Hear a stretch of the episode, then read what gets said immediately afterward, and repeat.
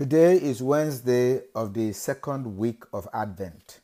It's also the feast day of St. Ambrose, Archbishop of Milan, who was elected to be Archbishop as a catechumen and also the governor of Milan. In spite of his objection, he was elected, baptized, and ordained and made the Archbishop of Milan. He fought with great faith. Is considered one of the doctors of the church who fought and, defi- and defended the church against the Arians. He is also the baptizer of St. Augustine. Our readings today are taken from first reading Isaiah chapter 40, verses 25 to 31. The gospel reading is from Matthew chapter 11, verses 28 to 30. In the readings of today, we find our God as the absolute judge, creator of our lives and sustainer of our strength, the gift giver of our strength, the giver of our knowledge and our strength. In the first reading of today, we hear Isaiah tell us about the Almighty God who is coming to take charge and protect his people. By his great might, and the strength of his power, not one of them is missing. Do you not know, or have you not heard?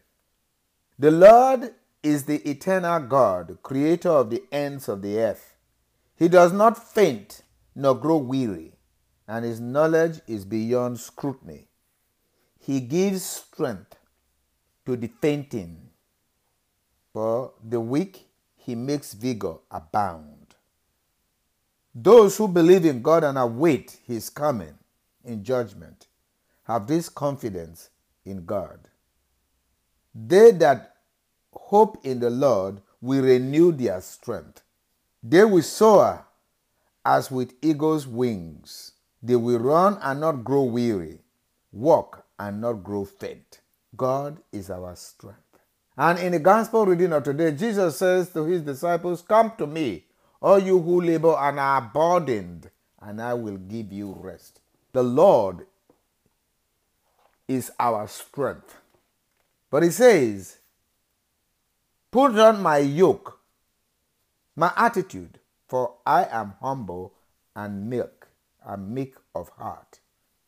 I am gentle and meek of heart, and I will find rest for your souls.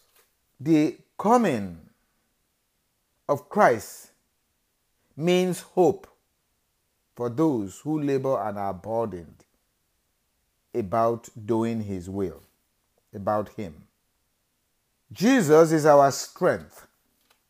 If we believe in Him, He will help us carry our burdens to do the will of God, which is a burden to the world.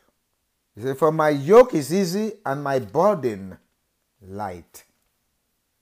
Believe, and then you will possess the mighty defense of God. Take my yoke upon you and learn from me, for I am meek and humble of heart, and you will find rest for yourselves. Let us pray for the church. The body of Christ to give herself totally to her head.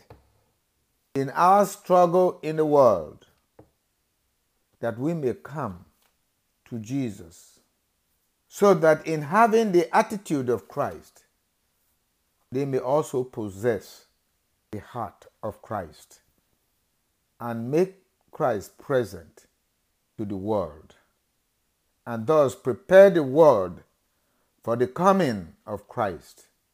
Like St. Ambrose, let us give our heart, our mind, our soul, and our body to serve Christ. Let us wear the yoke of Christ so that Christ will save us from the burden of life. We ask this through the same Christ our Lord. Amen.